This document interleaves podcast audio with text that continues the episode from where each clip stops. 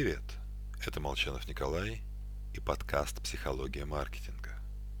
В этом году исполняется 60 лет со дня рождения Виктора Робертовича Цоя, поэтому сегодня мы немного коснемся и одной из самых известных его песен «Доброе утро, последний герой, доброе утро тебе и таким, как ты». Но начнем мы говорить о медведях. Медведь – слово специальное придуманное нашими предками, чтобы не называть лесного хищника его настоящим именем. А то вдруг он услышит и придет.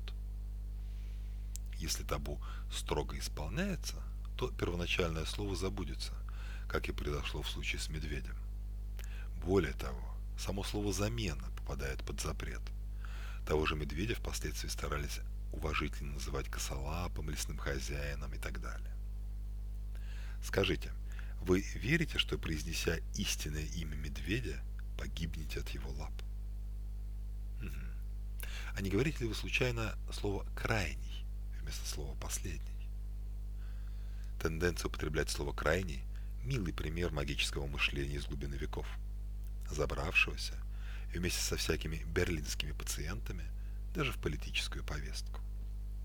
Сама по себе замена слов ничего не значит но это верхушка защитного механизма. Не говорить, не думать о неприятных вещах, а то они обретут силу. В результате, когда назревает кризис, люди делают вид, что ничего страшного не происходит. Мол, this is fine. Продолжают делать то же самое, что и всегда, но пугающие изменения переименовывают, чтобы они выглядели не столь жутко. К врачу, допустим, идти страшно. Вдруг он скажет что-то ужасное лучше решить, что это обычная усталость и лечиться рецептами из интернета. Но если финмодель покажет отрицательный NPV, то скорректировать предпосылки, а не отказаться от проекта. В новых ситуациях мозг цепляется за привычную модель поведения, надеясь, что все вернется как было. Скорее всего, не вернется. Если изменилась среда, меняйтесь вслед за ней. И еще.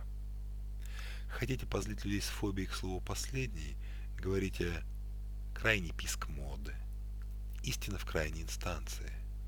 В общем, вспоминаем песню Виктора Робертовича Цоя «Доброе утро, крайний герой, доброе утро тебе и таким, как ты». С вами был Николай Молчанов и подкаст «Психология маркетинга».